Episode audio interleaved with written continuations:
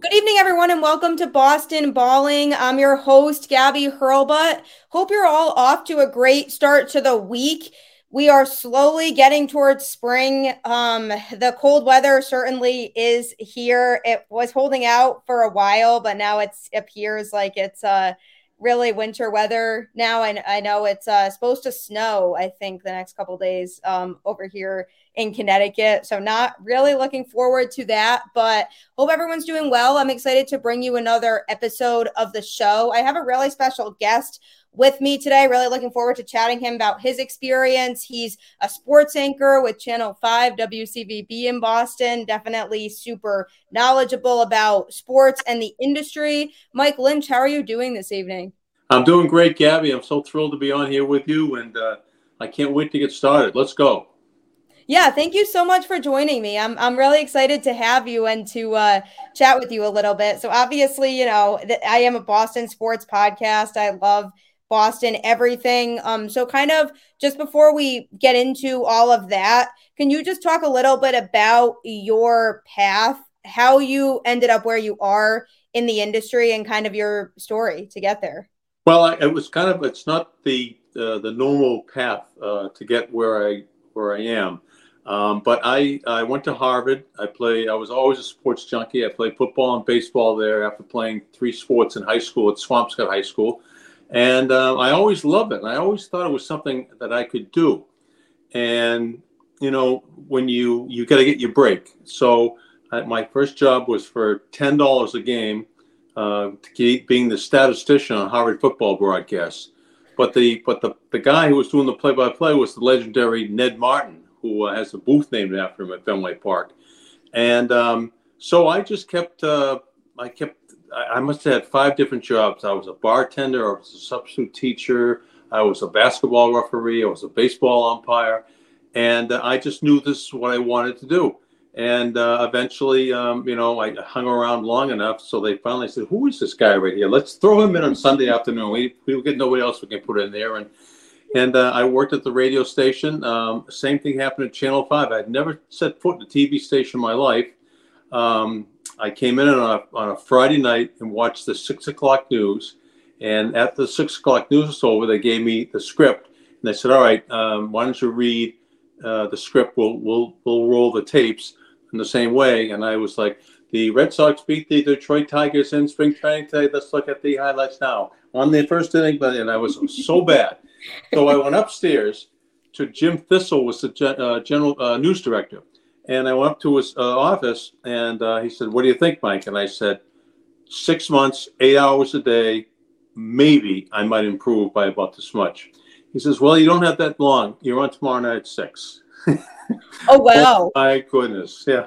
I was the final four weekend of 1982, and there I was, and uh, and I never left. So. Um, I was lucky. They uh, they they needed somebody to fill in because they had uh, a lot of vacation. A couple senior guys, Don Gillis and Clark Booth, had a lot of vacation time. They needed somebody to, to fill in, and I was ready, willing, and able 24 24 7. So from there, I sort of uh, that was 82 and 83. I became the weekend anchor. 85, I became the Monday to Friday guy, and um, here I am. You know, semi-retired, and um, can't believe it's all gone by so fast. Yeah, I feel like it's so rewarding when you're doing something you love doing because a lot of people say, you know, you'll never work a day in your life if right. you really love what you're doing. And I feel like that is so true because if sports are what you're passionate about and that's what you get to do on a day to day basis, there's nothing better than that. I never felt when I walked out the door and got in the car and, and I get out of the car in the Channel 5 parking lot, I never felt like I was lugging a ball and chain behind me. I just couldn't wait to get in there. Couldn't wait to say, how can we make our, our sportscast different from the other stations? How can we be distinctive? Can we do something different? And, you know, how are we going to fit all this news into this, this short little uh, amount of time that we have? And, and that was the greatest thing. You're right. If you love what you do and, and have a passion for it, you'll never feel like you're going to work. Yeah, that's that's everybody's goal. I think is uh, to end yep. up doing something like that that makes them that happy. So it's cool that you've just been there for so long, and it's it's just been a great experience for you. It seems. Yeah, it really has. Um, I'm lucky. Channel Five was uh, when I first went to Channel Five. Um, I'll never forget, uh, and and I I took this cue and, and worked uh, my whole thing. The first day I walked in there, I walked in, I look in this room, I said, "Oh my goodness, uh, this is the, the Mount Rushmore of, of, of Boston newscast. Chet Curtis, Natalie Jacobson, Ron Gollobin, Jorge Quiroga, Jack Harvard. Look, Susan Wornick. Look at all, Janet Wu. Look at all these people." And I was so nervous. And I, I, I, this woman got up. I said, "Oh my God, Natalie Jacobs is walking over towards me. Oh my God, what am I going to do? What am I going to do?" She goes, "Hi, Mike. I'm Natalie Jacobson. Welcome to Channel Five. You're going to be great here." And I said, Oh my goodness, the most important person in the building walks over and puts me at ease and makes me feel at ease. I always remember that. So anytime we hired a new person, a new interns, I always made sure I went over and introduced myself. They may not even know who I was, but I just wanted to give them the same feeling of relaxation and confidence that Natalie Jacobson gave me when I walked into Channel 5. Yeah, it definitely can be nerve wracking when you're there for the first time yeah. and you're surrounded by all these people that you've looked up to that you're like these people are professionals that really know what they're doing and then i'm and i'm here so it definitely is probably a nerve-wracking feeling yeah it was uh, and i remember natalie I would, I would, I would walk by her she was like type we, we had typewriters when i first started and um, she has like this jacket on over this blouse and it has a price tag hanging off the back and so I'm going, does Natalie know she has a price tag on the back? I said, maybe I should rip it off. They said, don't rip it off. She said, they, LH Rogers in Salem gives her some clothes to wear for a credit on the screen. and she just, flips the tag out back. So, so, you know, won't be, won't show on, on air. And here I am. I almost went over as like, you know, I thought I was being a good guy. I almost ripped the tag off for her. So, uh, yeah, I was, uh, I was pretty young, dumb, and naive, and uh, I had to learn a lot of things, uh, and I had to learn them, learn them along the way. Failure is a mandatory stop on, on the road to success. So don't ever forget that. that's good. That's a that's a good tip though for people too, because sometimes yeah. people don't take failure well, but it's you're only going to learn more when you fail. Absolutely, I, I learned more lessons from failure than I have from, from success. Um, and uh, and especially in, in, the TV business. Don't stay down in the in the dumps too long because you got to get you got to if you, have, if you mess up at six o'clock, chances are you have a seven o'clock or ten o'clock or eleven o'clock, and by eleven o'clock you forget whatever happened at six o'clock. It's gone. It's, it's downstream. It's gone. It's it's uh, see you later. So. Um, I've uh, I, that's another lesson somebody taught me, and it served me very well. That's yeah, that's a great piece of advice for sure. What would you say is the most challenging part of the job? Uh, the most challenging part of the job uh, at, at first was when I first started, we had eight to nine minutes for sports and the six o'clock news. And the news ran from six to seven, it was an hour. Um, now we get three minutes or less. And uh, it's hard to sort of, uh, you know, you, you got a size 10 shoe and you're trying to trying to fit it in a size seven box. It just doesn't it just doesn't happen. So you really have to maximize your your time. You have to uh, be very uh, judicious in, in what you think belongs in the show and what doesn't belong in the show. And that, that's the hardest part, fit it all in, fit it all a timely manner. And then, you know, um, I always had three goals, which uh, I heard from uh, the great Jim McKay of, of, ABC Sports, and it was uh, to inform, to entertain, and to occasionally inspire the viewers. And so every night I tried to try to see if I could hit those three points. You know, um, we had, a, we had a, uh, a, feature called High Five where we'd feature a high school uh, student athlete of the week, and quite often the student athlete had some uh, some challenging physical uh, limitations or uh, obstacles to overcome, and and that was the inspirational part. The informational part was easy. Um, in the in, in the uh, and the other part was easy too. But uh, that sometimes uh, we didn't do it five nights a week, but we at least once a week had something inspirational. That's really cool too to be able to feature kids like that and be able to tell their stories because I feel like that's another rewarding thing about being in this type of industry is being able to just tell other people's stories. Yeah, um, and and that's that that that was really a joyous part of uh, of, of, my job. Um, before email came um, came into being, there was mail, and I, would get mail, and I'd get letters like, uh, you know, oh, um, Sheila from um, uh, Milford, Mass, is a great student. Uh, last year she tore her ACL. She missed her whole junior year. She's a three-sport captain coming in, and she comes back and and um, you tell her story. And you know, it's pretty hard to mess it up. Just put the microphone in front of her, ask her a couple of easy questions, and usually these these kids are really good. They they just they sell themselves. That's great. Yeah, it's it's great when you have high school age kids like that that are able to, you know, be able to tell their story like that and they're probably super excited to be able to share it with a lot of people too. Yeah, and uh, they were much better on camera than I was the first time. The first time when I sat down on Channel Five, the Red Sox beat the Detroit Tigers. Let's look at the highlights now. And you know, everyone's so used to being in front of a camera. You know, if they're in front of an iPhone or yep. you know, they've, they've got so much more experience. And and we were like nervous wrecks. But um, there there there are a lot more good kids out there than there are bad kids. And unfortunately, on the news all we hear about is, is the one or two bad kids that do something new. So we, we thought at Channel 5, you know, why don't we feature, you know, uh, every Friday, and we eventually changed it to Thursday, um, a, a, a, young boy or young girl that's uh, doing great things, and their story should be told. Yeah, we, we need that kind of positivity around yeah. you know and when people are are watching their news channels it's it's good to have that kind of positivity and and be able to say oh wow this kid is is doing really cool things for his sport or his school and impacting them in a positive way yeah yeah that's a lot of fun yeah that's super cool i feel like it's yeah there i feel like there's so many people out there too who are worthy of having those those stories be told too? Is that something that you how do you find them usually? Is that something that you know you have people reach out to you to maybe nominate people for this? Or is it something yeah. where you kind of go out into the community and and kind of just basically figure out what's going on and see who might be worthy you know um, a lot of times um, their coach will uh, will inform me um, I had a girl named Lisa Wiswall, and she was at Somerville High School in 1987. And her coach wrote me a letter. His coach's name was Charlie O'Rourke. He said, You know, we had this girl, um, she's an unbelievable distance runner. She runs a two mile, and she's had six cancer operations. And you, wow. you got you got to meet this girl. She, it's like nothing ever happened to her. She's she's at practice every single day so I went to Somerville High School and I met Lisa. And we sat down. She was wearing a wig. She had lost all her hair through, through her chemo. And they were taking um, part, the bone they were taking from her, um, right behind her bicep, and they were putting it in, in her leg. And she, um, she told me, she said, nothing's going to stop me. I'm going to keep running and I'm going to beat this thing.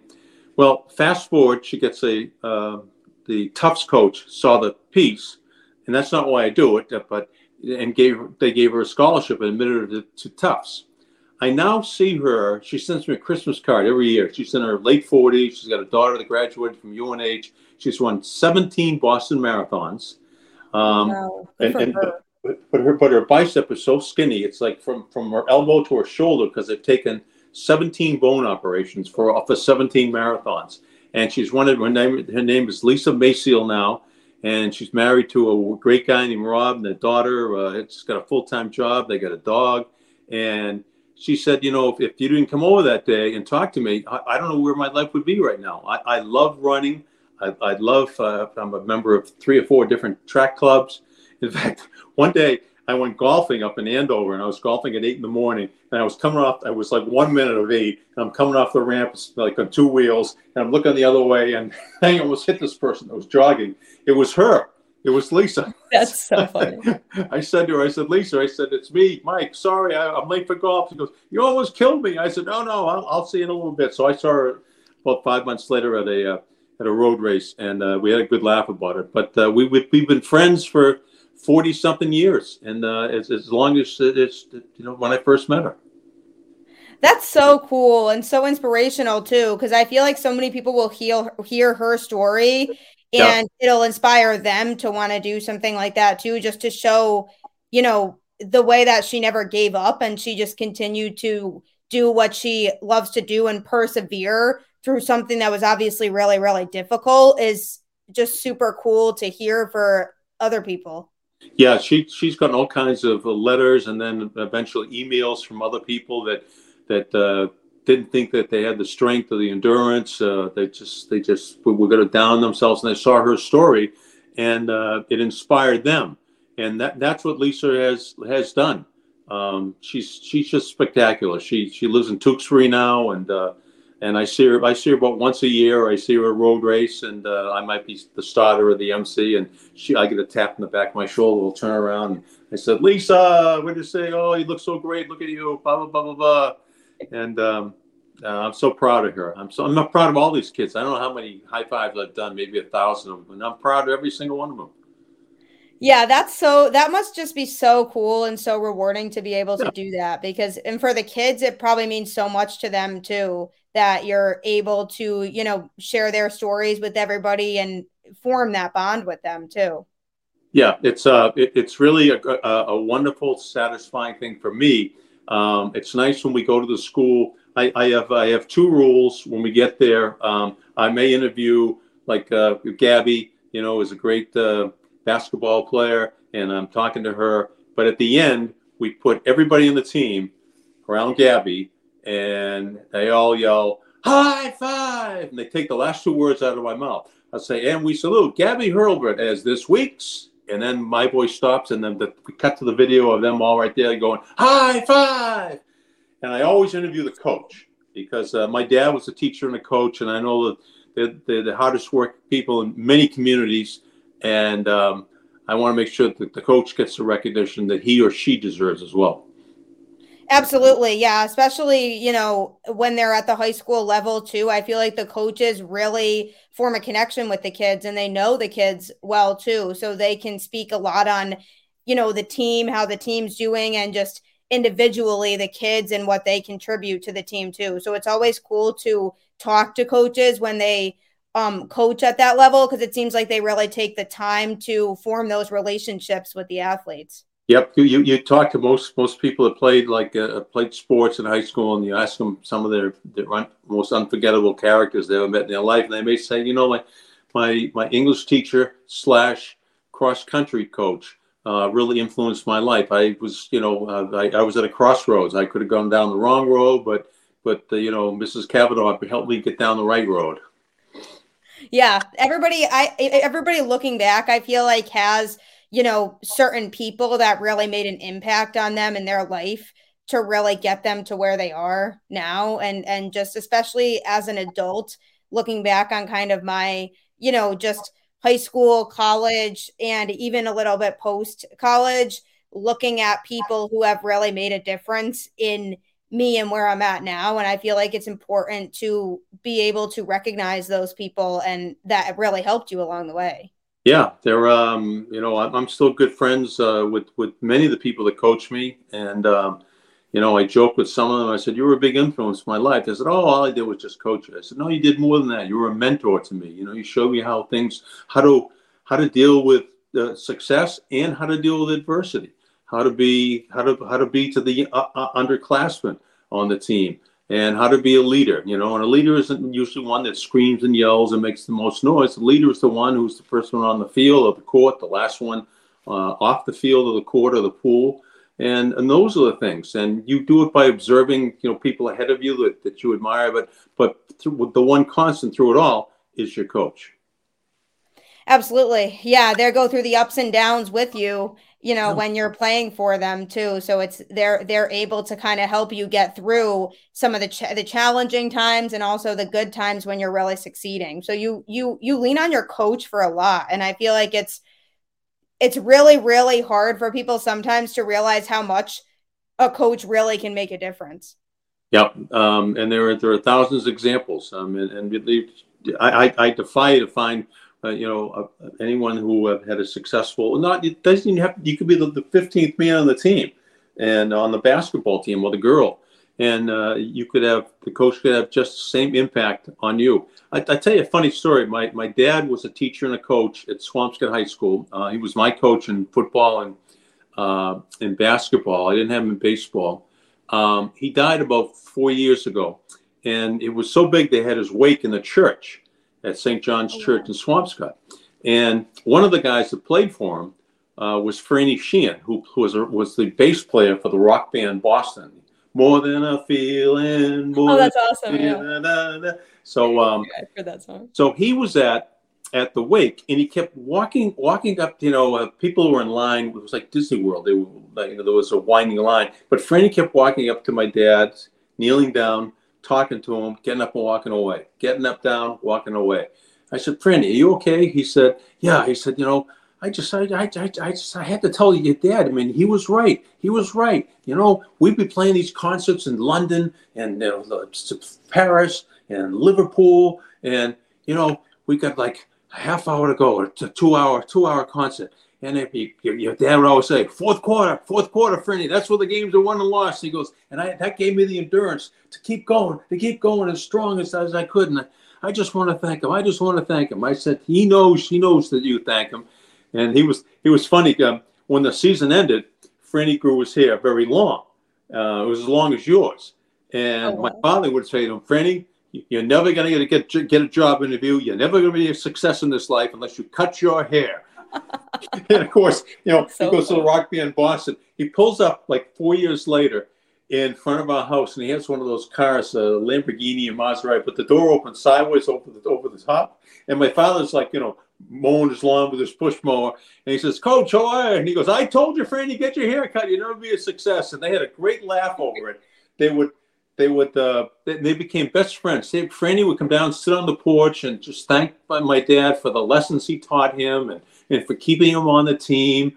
And um, it was uh, he, he would always, my dad just drank beer. He drank either Bud Light or something like that. And Franny Sheehan, he says, "Oh, I got this great sherry from Amsterdam, coach. You're really gonna like it." He goes, "Franny, I hate that stuff." He goes, "You sip it. I have the Bud Light." but yeah, they were. Uh, but that really was uh, that was a funny story. That is really funny. Yeah, yeah, just when you see just how much of an influence and an impact someone had on others, that's that's a definitely, especially if it's somebody close to you. Yeah. That's that's awesome. Yeah. That's really awesome. It seems like he was a great guy. He was. He was a great guy. He had a lot of friends. He coached, um, you know, an NFL coach, two NFL players, a Major League Baseball player, but he also coached guys like Franny Sheehan who really get off the bench unless we were up by, by 20 points with a, a minute to play. And those people were as important to him as the stars of the team. That's so good. That that's that's admirable too, for sure. Because on a team, everybody's important. Yeah. You know, that's why it's a team. Absolutely. Absolutely. what What would you say is your favorite sport? But you know, when I was a kid, I, my answer hasn't changed since I was probably 12 years old. You asked me right now, I'd say basketball. But after, even though my father was a high school basketball coach, after on Saturday and Sunday, I go play uh, ice hockey down the pond and uh, or the playground with the public works used to flood. But they take a fire hose and they they flood the playground. It was great. If you asked me in the summer, I'd say baseball. If you asked me in the fall, I'd say football. Um, I just, I just, I loved all three. I when the seasons changed, my like Thanksgiving came, boom, I just switched my mentality to basketball, and then when March fifteenth came, boom, I would switch right to baseball, and uh, and that's the way I've always been. Yeah, that it's it's really if it's you know it's if you like all those sports, it really is what season is it? Because what does it feel like? Because in the summer, it's just everybody's in baseball mode and being able to go out outside and watch a baseball game in yeah. the summer is just everybody's you know energy is focused on that whereas right now this time of year it's you know for for Boston sports fans everybody's really really focused on the Celtics and Bruins right now because both are really good um yeah. and so it's it's just that time of the year but in the fall you know as soon as football season starts, everybody's in full football mode. And that's, I think, the cool thing about especially being a Boston sports fan and being part of that community too, because everybody gets so invested in all of the teams. Yeah, they do. And, um, you know, it, it used to be um, when Tom Brady was on the team that you couldn't make any plans until the first Sunday in February. That's when the Super Bowl was. And, and, and then the following Tuesday, Wednesday, because that's when the parade was. Yeah. And, uh, you know, and uh, to think of all the Super Bowls that he's been to, all the conference championships. So, so that the see that you know people would ask me, you know, for to speaking engagements. Oh, can you come out uh, January 18th? And I said, I can't. They go, what do you mean you can't? It's it's, it's October. Well, you you you know you're going to be doing then? I said, yeah, I'm going to probably be covering practice from the Patriots, getting ready for the, you know, who knows who they're going to play in the first or second round of the playoffs. And that was pretty much true. And uh, and that was a great part. I was a lucky guy to to be able to do it in the town where I grew up in.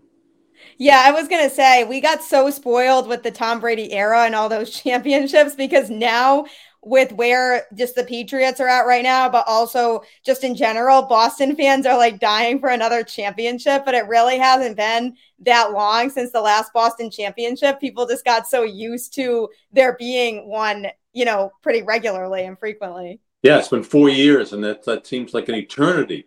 I mean, uh, you know, but the people in Cleveland would love would love to, to be claimed like that. People in Minneapolis would love to have just four years between championships.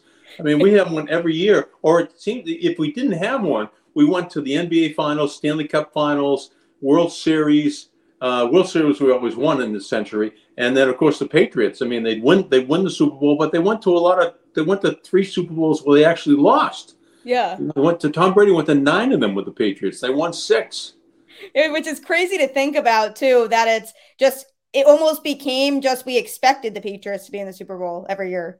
Yeah, it did. Hence my vacation, you know, and hence my speaking engagements. I can't do anything until the fir- the the Tuesday after the first Sunday in February because that's when the parade is. But then two days later, I'm leaving for spring training, so we're uh, yeah. off and running with the Red Sox. You know, we just changed, boom, right away. Yes, that's talk about a change of pace too between switching from football to baseball right away yeah. too. Yeah, we, we get out we, we just come off like this incredible high and you know like the whole world watching to spring training where you know well, let's get out on the field at nine thirty. Yeah, eleven o'clock. I think we're done. Let's go play golf. And uh, that was that was that was pretty much it down at spring training. That's funny. Yeah, no, I I love baseball. That's my favorite sport. Um, I'm a big Boston everything fan, obviously, but baseball's kind of since I was little been uh the number one for me. So I'm so happy to have spring training games back now and be able to watch some of those games because it feels like it's been longer than it has since I've been able to watch a baseball game. Yeah, I know it. It's um, um, they're playing now. They got all kinds of new rules, which we've all seen. The the pitch clock, the big bases now, the three inches uh, bigger yeah. than, than, the other bases, and um, the pitch clock's going to be interesting. It's working, um, and uh, it, it's shortening the games. Um, but we, you know, we had controversy in the very first game with the Atlanta Braves. I mean, uh, you know, the guy didn't wasn't in the box, and they called him out, and you know, on a pitch, and uh, we ended up in a six-six tie. But I, I think it, think it's uh, I think it's a good thing for baseball. There's you know every t- there's a convention at the mound every time someone the catcher comes out to talk to the pitcher. Everybody's going to come in. They put their hands over their gloves so they can't read their lips, yeah. and then and then the, the, pitching coach may come out and uh, you know like that's the only sport like like Bill Belichick, if Tom Brady throws two incomplete passes, Bill Belichick doesn't call timeout and come into the huddle and talk to him for like, you know, 45 seconds or a minute. You know, yeah. it's like, you know, give him a hand signal or something like that. Give him a, a you know, uh, some type of signal from the sideline. Okay, you got to drop your shoulder more. You got to lengthen your stride. You got to raise, raise that ball over the back uh, behind your ear. And uh, and baseball needed this. It really it did because it's it's um, I'm, I'm, glad you said you love baseball because I do too. And Dan Shaughnessy, Bob Lobel, and I had a nice talk about this today on our our uh, podcast. But um, a lot of young people are, are not in love with baseball, and uh, I think a lot of it is it's just they're impatient. And you know, you know that a hockey game is over in two and a half hours. You know, a Celtics game is over in two and a half hours. A Patriots game is going to last three hours. Well, a baseball game could last three hours or it could last five and a half hours, and you have no idea which one you're going to get. And so this is really this is really going to help baseball. There's going to be, you know, some some uh, some arguments and, and some unhappy people, but I think I think for the most part it's pretty good. Yeah, I've definitely seen mixed thoughts on it on Twitter as people are starting to watch spring training games. And some people are like, this is, I don't like this at all. It's going to ruin baseball. And other people are saying, I like it. I think it's a good thing. But I actually agree with you. I, first of all, think it's going to start to grow on people the more that they see it and they just get used to it being there. So I don't think it's going to be as bothersome from people with the pitch clock as the players get used to it and fans get used to it watching it but and I also think, um, like you said, it's going to get more kind of casual fans or people who aren't as into baseball to be more likely to start watching games because I have a lot of friends who just say I cannot sit and watch a baseball game for that yeah. long. It's just too too slow and there's just not enough going on for me that I can't sit and watch a game. And I think you're right. It is the younger generation too that they just won't choose to sit and watch a baseball game. So this seems to be MLB's attempt to get more of the younger generation to be interested in the games. Yeah, and and they're doing it. They're doing it the right way. They're doing it in spring training, where they've got you know 30 games per team roughly, and um, it's it's a great time to for the umpires and the players to learn, make mistakes, make adjustments, and by the time the season starts, on I think we're March 30th or 31st this year, um, they're ready to go. So we got about a month to go before uh, uh, before we're ready. But I think Major League Baseball has made the right call. The one thing I don't like though is I, I, they they ban the shift. You have to have a shortstop or two people on the side of second base and the other side. I don't like that at all. It's like telling the Patrick Mahomes and the Kansas City Chiefs they can't do that little thing where they all ran around, ring around the rosy in a circle there and broke the huddle and then ran the play. Or you, you may have four four wideouts on one side and all these different. I, I, you know deal with it. You know, like if, if you get if they get seven outfielders out there, hit where they get. With a guy named Wee Willie Keeler was a great uh, hitter about hundred years ago, and his motto was "Hit them where they ain't," and uh, just hit the ball with it where the defenders are not. And I think it's a strategy that uh, I'd, I'd love. That Joe Maddon used it a lot when when he was managing Tampa Bay, and uh, that's the only thing on the new rules that I'm not crazy about. That, that I'd like to shift. Yeah, the shift I've definitely seen get a lot of mixed feelings on. I've actually seen more people who are happy that they banned the shift because they just didn't like it. But yeah. it really was dependent on who the hitter was too. So I feel like it kind of takes away from that seeing seeing the infield adjust based on who the hitter is. So it's going to be really interesting to kind of see how that goes when it comes to a hitter that you normally would have the shift on for. Yeah, you know, if if uh the outfielders can go wherever they want. You want to put three people in right field, you can do that. You want to put a short fielder like softball and have uh, you know just a center fielder, a right fielder, and a short fielder, you can do that as well. You, well, you, wherever place you're vacating, like left field, you could be vulnerable there. But nobody, even when they put the shift on, nobody seemed to hit the ball to the opposite field or to drop a bunt down on, on, on third base when there's no third baseman there because he's over on the right side of the infield. I, I think I think the shift they should have left the shift in, kept the pitch, uh, then add the pitch clock and the size of the bases. I think you'd have a pretty good, pretty good formula for baseball. What do you think of the ghost runner rule? Hate it, hate it. Yeah, it's weird. You're, you're rewarding a team. Let's say you got a let's say um, you got a uh, pitching staff that's thrown nine innings and they haven't allowed a, a, a, a runner to second base their starting pitcher in their bullpen has been so good. Now all of a sudden he come in the top of the tenth inning. Well, let's put a runner at second base. Whoa, wait a minute. How do you get him to get him there? Bunt him over to third base. Now he's standing on third with one out. Sacrifice fly. He's home. So you yeah. give it up no hits. You place the guy at second base. He advances to third on the walk. He comes home on the sacrifice fly, and you could possibly lose the baseball game.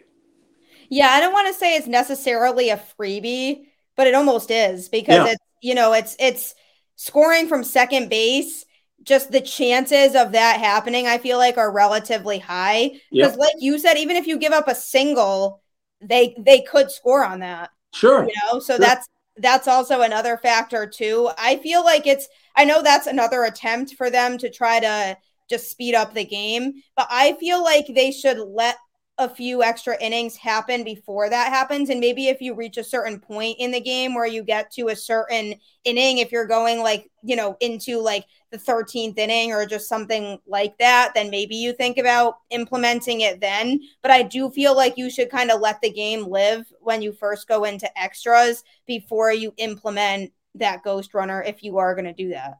It's like, kind of like hockey. They, they, they play a, a five minute overtime and then yeah. they go to the shootout after that so, I don't like the shootout. So let, us play. Let's play two innings. Let's play the tenth and eleventh inning, and then we start the ghost run in the twelfth inning. If we don't have a, if we don't have a uh, a winner by then. Yeah, the shootout is always fun in um, hockey, but it, it is kind of a weird way to settle the games. It is, it is. But you know, you you, you could be there all night. Um, I remember in, in, the 1988 or 1990 Stanley Cup Finals, the Bruins played the Edmonton Oilers at the Boston Garden, old Boston Garden, and the game went three overtimes. And um, so uh, Edmonton won the game, and the game got over about 1.30 in the morning.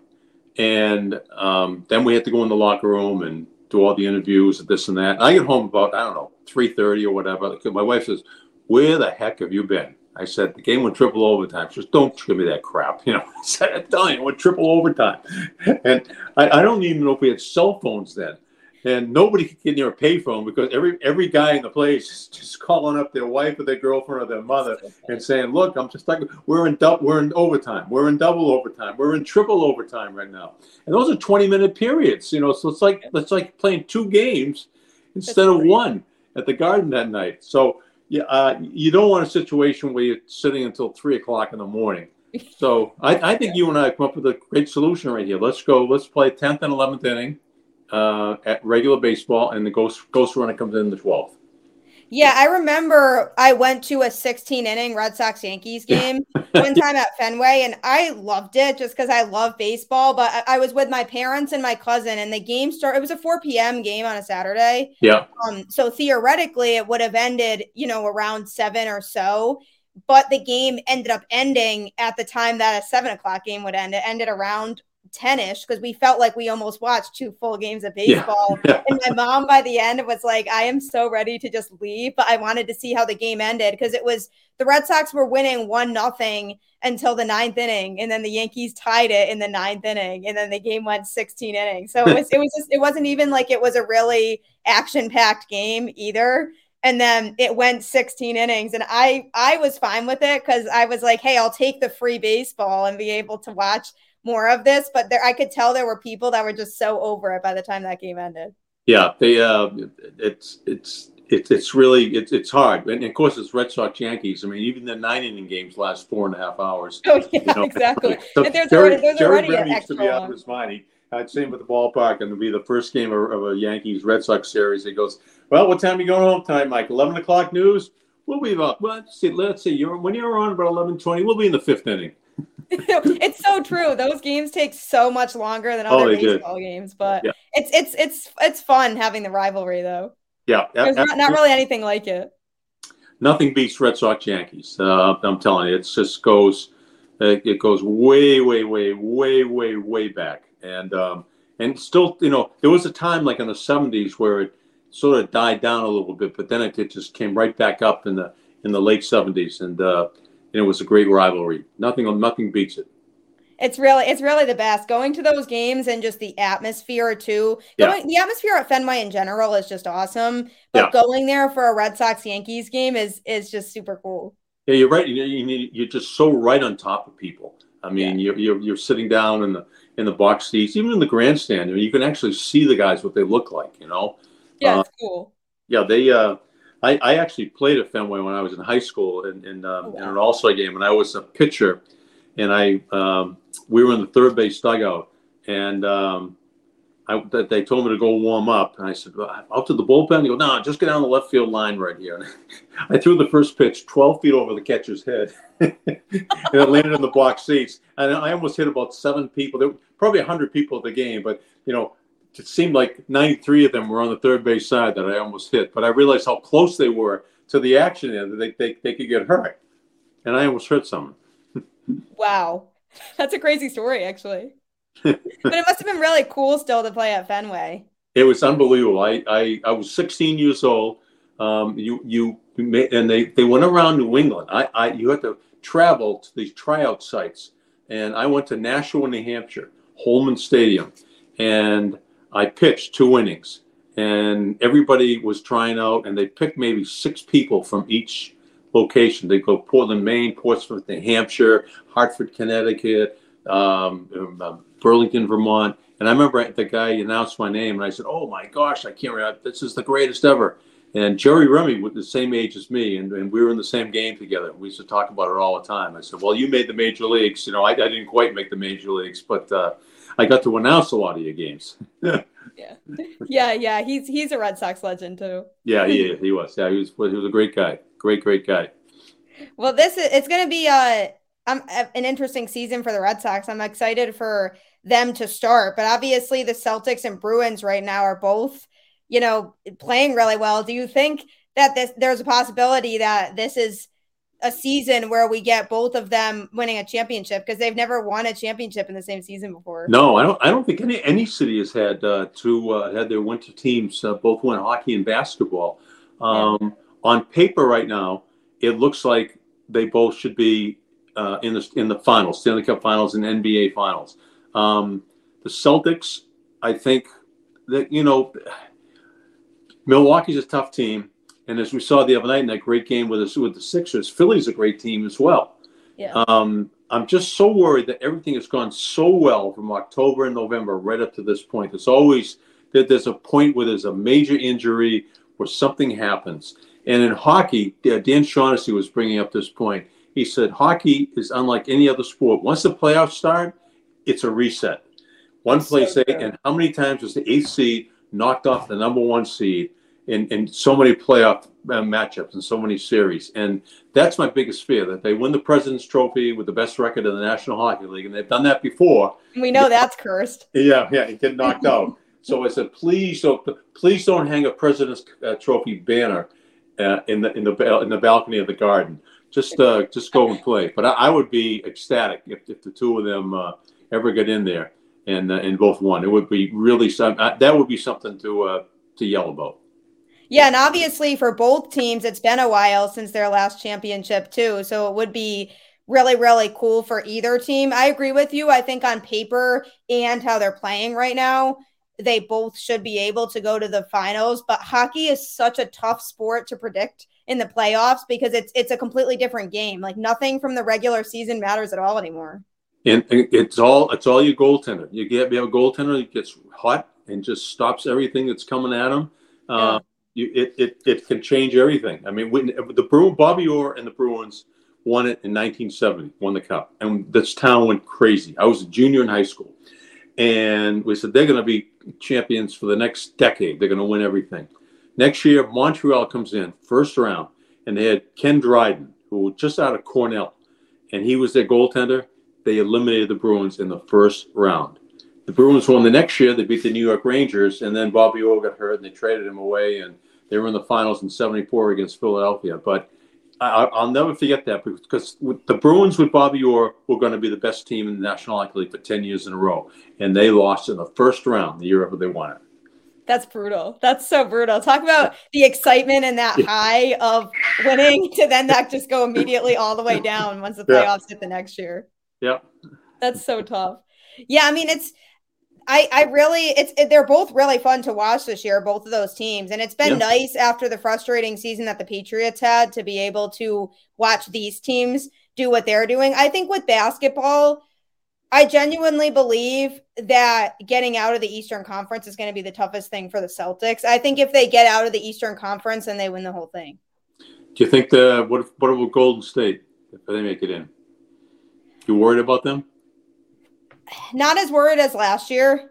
Um, I think the Celtics, now that they have the experience of being in the finals, I think it's going to be huge for them. I actually think Phoenix out of the West right now, um, now that they have KD, yeah. it might be the team to be in the West. But I think overall, the Eastern Conference is a stronger conference right now. Yeah, I, I think it is a stronger conference too. And, uh, and you know, let, let's hope that the Celtics uh, have a better record than Milwaukee, uh, and they don't have to play Game Seven in Milwaukee if they if that should ever come to pass.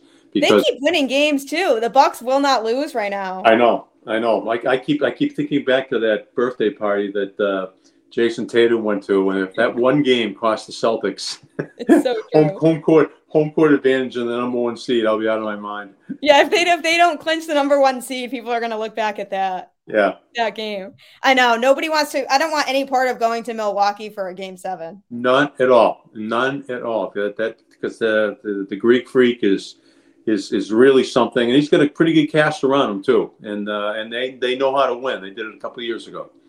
Exactly. Yeah, they're they're tough. They're they're definitely the team I'm most worried about in the Eastern Conference. But yeah, that that game against Philly was really exciting the other night. How about the shot by by Embiid at the end? I mean, unbelievable. Just just a fraction of a second from letting the ball go. And I, I think um, uh, what's his name uh, got in his way there. Um, uh, uh, Derek um, um, Lewis, right? Oh, are you talking about Derrick White? No, Derrick White. I'm thinking of yeah, I'm thinking about uh, Derrick White. Just he, he came racing across and just got in uh, Embiid's way, way a fraction of a second, just caused him to hesitate before we let it go. and I think I think that might have been the difference in the in the in the you know we, we might still be playing right now. We'd be probably quadruple overtime. Yeah, I have a friend who's a big Philly sports everything yeah. fan, and he was texting me after the game, and he was saying, "I can't believe that didn't count. I can't believe that it was, you know, after the buzzer." But I mean, I had to, I did have to watch the replay to make sure that it went off after the buzzer because it was really close. Yeah, there was a good replay from uh, from the rear angle. You could see when he's just yeah. about to let it go, and then the red light goes around the backboard, and then he lets it go. Yep. But uh, that would have been, I mean, that would have been one. That would have been on every highlight reel for the end of time. You know, the yeah. that if a shot like that actually tie the game and send it to overtime.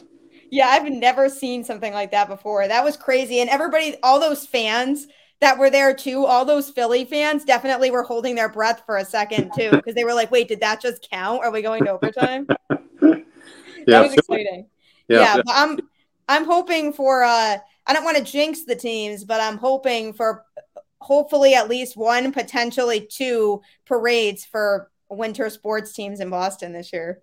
Yeah, well, we know how to how to how to host parades. We know you know the drill. Get on the duck boat, line the cities of Boston. Everybody behave themselves, and uh, and everybody have a good time. So uh, yeah, we haven't had one. Let's see, since the uh, Patriots in nineteen, right?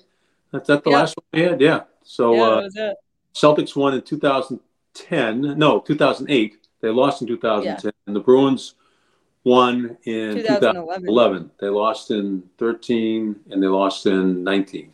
Yeah. So yeah, 2019 was rough because 2019 I thought was the Bruins year. Ooh, I know it. I was back and forth to St. Louis, and uh, I thought we were all set, and we were getting ready for a parade, and then oh, that uh, uh, I know I'll never forget that. I remember where I was standing too. I was standing in the, down in the handicap section, and uh, just just behind the load seats, and uh, I went, oh, the thing went in, and then when uh, they, they scored at the end of the was it the end of the second period or first period? And they scored very late. And uh, second, second, yeah, yeah. That was that, that was, was that was that was just tough. That series was tough. Yeah, that was. But, but the Red Sox in 2018 were fun too. They were great. I was out in Dodger Stadium for that one too. Um, we were standing on the field until 1.30 in the morning, and I went right to the airport and took the red eye home. Uh, oh wow! It was good. Yeah, I wanted. To, I just wanted to get back here and uh, and because uh, I knew the parade was going to be the next day or so, and I wanted to make sure that I got home, got a good night's sleep because I know the parade day would be a long day. Yeah, I don't, I, I don't blame you. Yeah, that's that was that's that's fun though, being able to you know be there when they won. I kind of wish they had won at home, but yeah. I was like, I mean, I'll take the win. It's a World Series win, regardless of where it happens. Yeah, well, only one of the, the four World Series wins was at home. They won uh, in 04, they won in St. Louis. I remember that one. I was in Denver in 07 and 13 they won it at Fenway. Yeah. And I was there for that one. And then they won the uh, 18 one uh, up in Los Angeles. But uh, it was, you know, when I grew up, the Red Sox would find a way to lose all the time. And this this club, uh, this franchise, since the turn of the century, always found a way to win. So it was so much different when I was when I was a kid. You know, I mean, you watch a Patriots game, you, you, you look like this on the TV. Is a punt return for a touchdown? Oh, there's a flag. you just you get a whiplash. Where's the flag? You know, oh, there's the flag. Where's the flag? And um, and the same thing with the uh, um, if something could go wrong, it would go wrong, especially with the Red Sox. A Bucky Dent home run. Um, who knows? I mean, uh, after Fisk hit his home run in Game Six, they lose Game Seven, and the '86 World Series, I was there. The ball went through Bill Buckner's leg, and uh, it's like any possible thing that could happen to go wrong just went wrong. You know, I thought I'd seen everything, you know, and the, and I never saw the ball go through Buckner's leg because they went up five to three in the top of the tenth inning, and so um, the game was on NBC. We're ABC, and we have Ted Koppel and Nightline, and we decided we're going to break into Nightline if the Red Sox won. So I had to get downstairs by the Red Sox uh, uh, dugout in there where the clubhouse is. Now they had the third base dugout and a press box is on the right field side. So it took almost a whole inning to walk down. I get down there and it's taken a long time and a long time and a long time. There are no TV monitors. You can't see the field. And I'm standing with my microphone plugged in listening to Ted Koppel. All of a sudden, the Red Sox clubhouse door opens and Mrs. Yawkey, who owned the team, gets ushered out down the hall. Then the door opens. Bob Costas goes scooting down the hallway. Then the door opens again, and they're wheeling out cots of champagne, and they're moving down the hallway. And I said, well, maybe, maybe they're going to a bigger room. This is really a big event. It hasn't happened in 68 years. Yeah. And then they open the door, and the World Series trophy gets wheeled down the hallway. And I'm going, what the heck is going on here? Oh and then I hear, I hear the cleats on the ground coming, and I hear some profanity, and I hear, I see gloves being thrown against the wall, and the Red Sox are going in, and they're all muttering curse words, and I'm saying something, what happened? And a New York cop at a transistor radio goes, you didn't know what happened? The ball through Buckley's legs. The ball through Buckley's legs. Are you kidding me? So I oh never saw it. Bob Lobel was with me. He never saw it. We didn't see it until by the time we got back to the hotel. Um, Sports Center was off the year. This is 1986, remember? And I had to wait to the midday news on the New York TV station to show us how, how the Red Sox lost the game. That's how I found out about it. Really? That's crazy. Yeah, I, I, I, I, I thought I would be there for the most celebrated moment in Red Sox history, yeah. and I was there, but never saw the most disappointing moment in Red Sox history. wow, what a moment! That's crazy. Yeah, yeah. I should write a book. How quickly the mood changes, though. Yeah. Oh boy. Oh my goodness. And then, like I say, what do we do now? Well, we never broke into Ted Koppel on Nightline.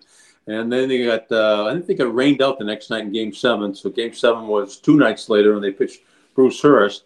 Oil Can Boyd was ready to go, but the team's trainer told the manager, John McNamara, that Oil Can wasn't ready to pitch. And Oil Can Boyd to this day is angry as hell about that.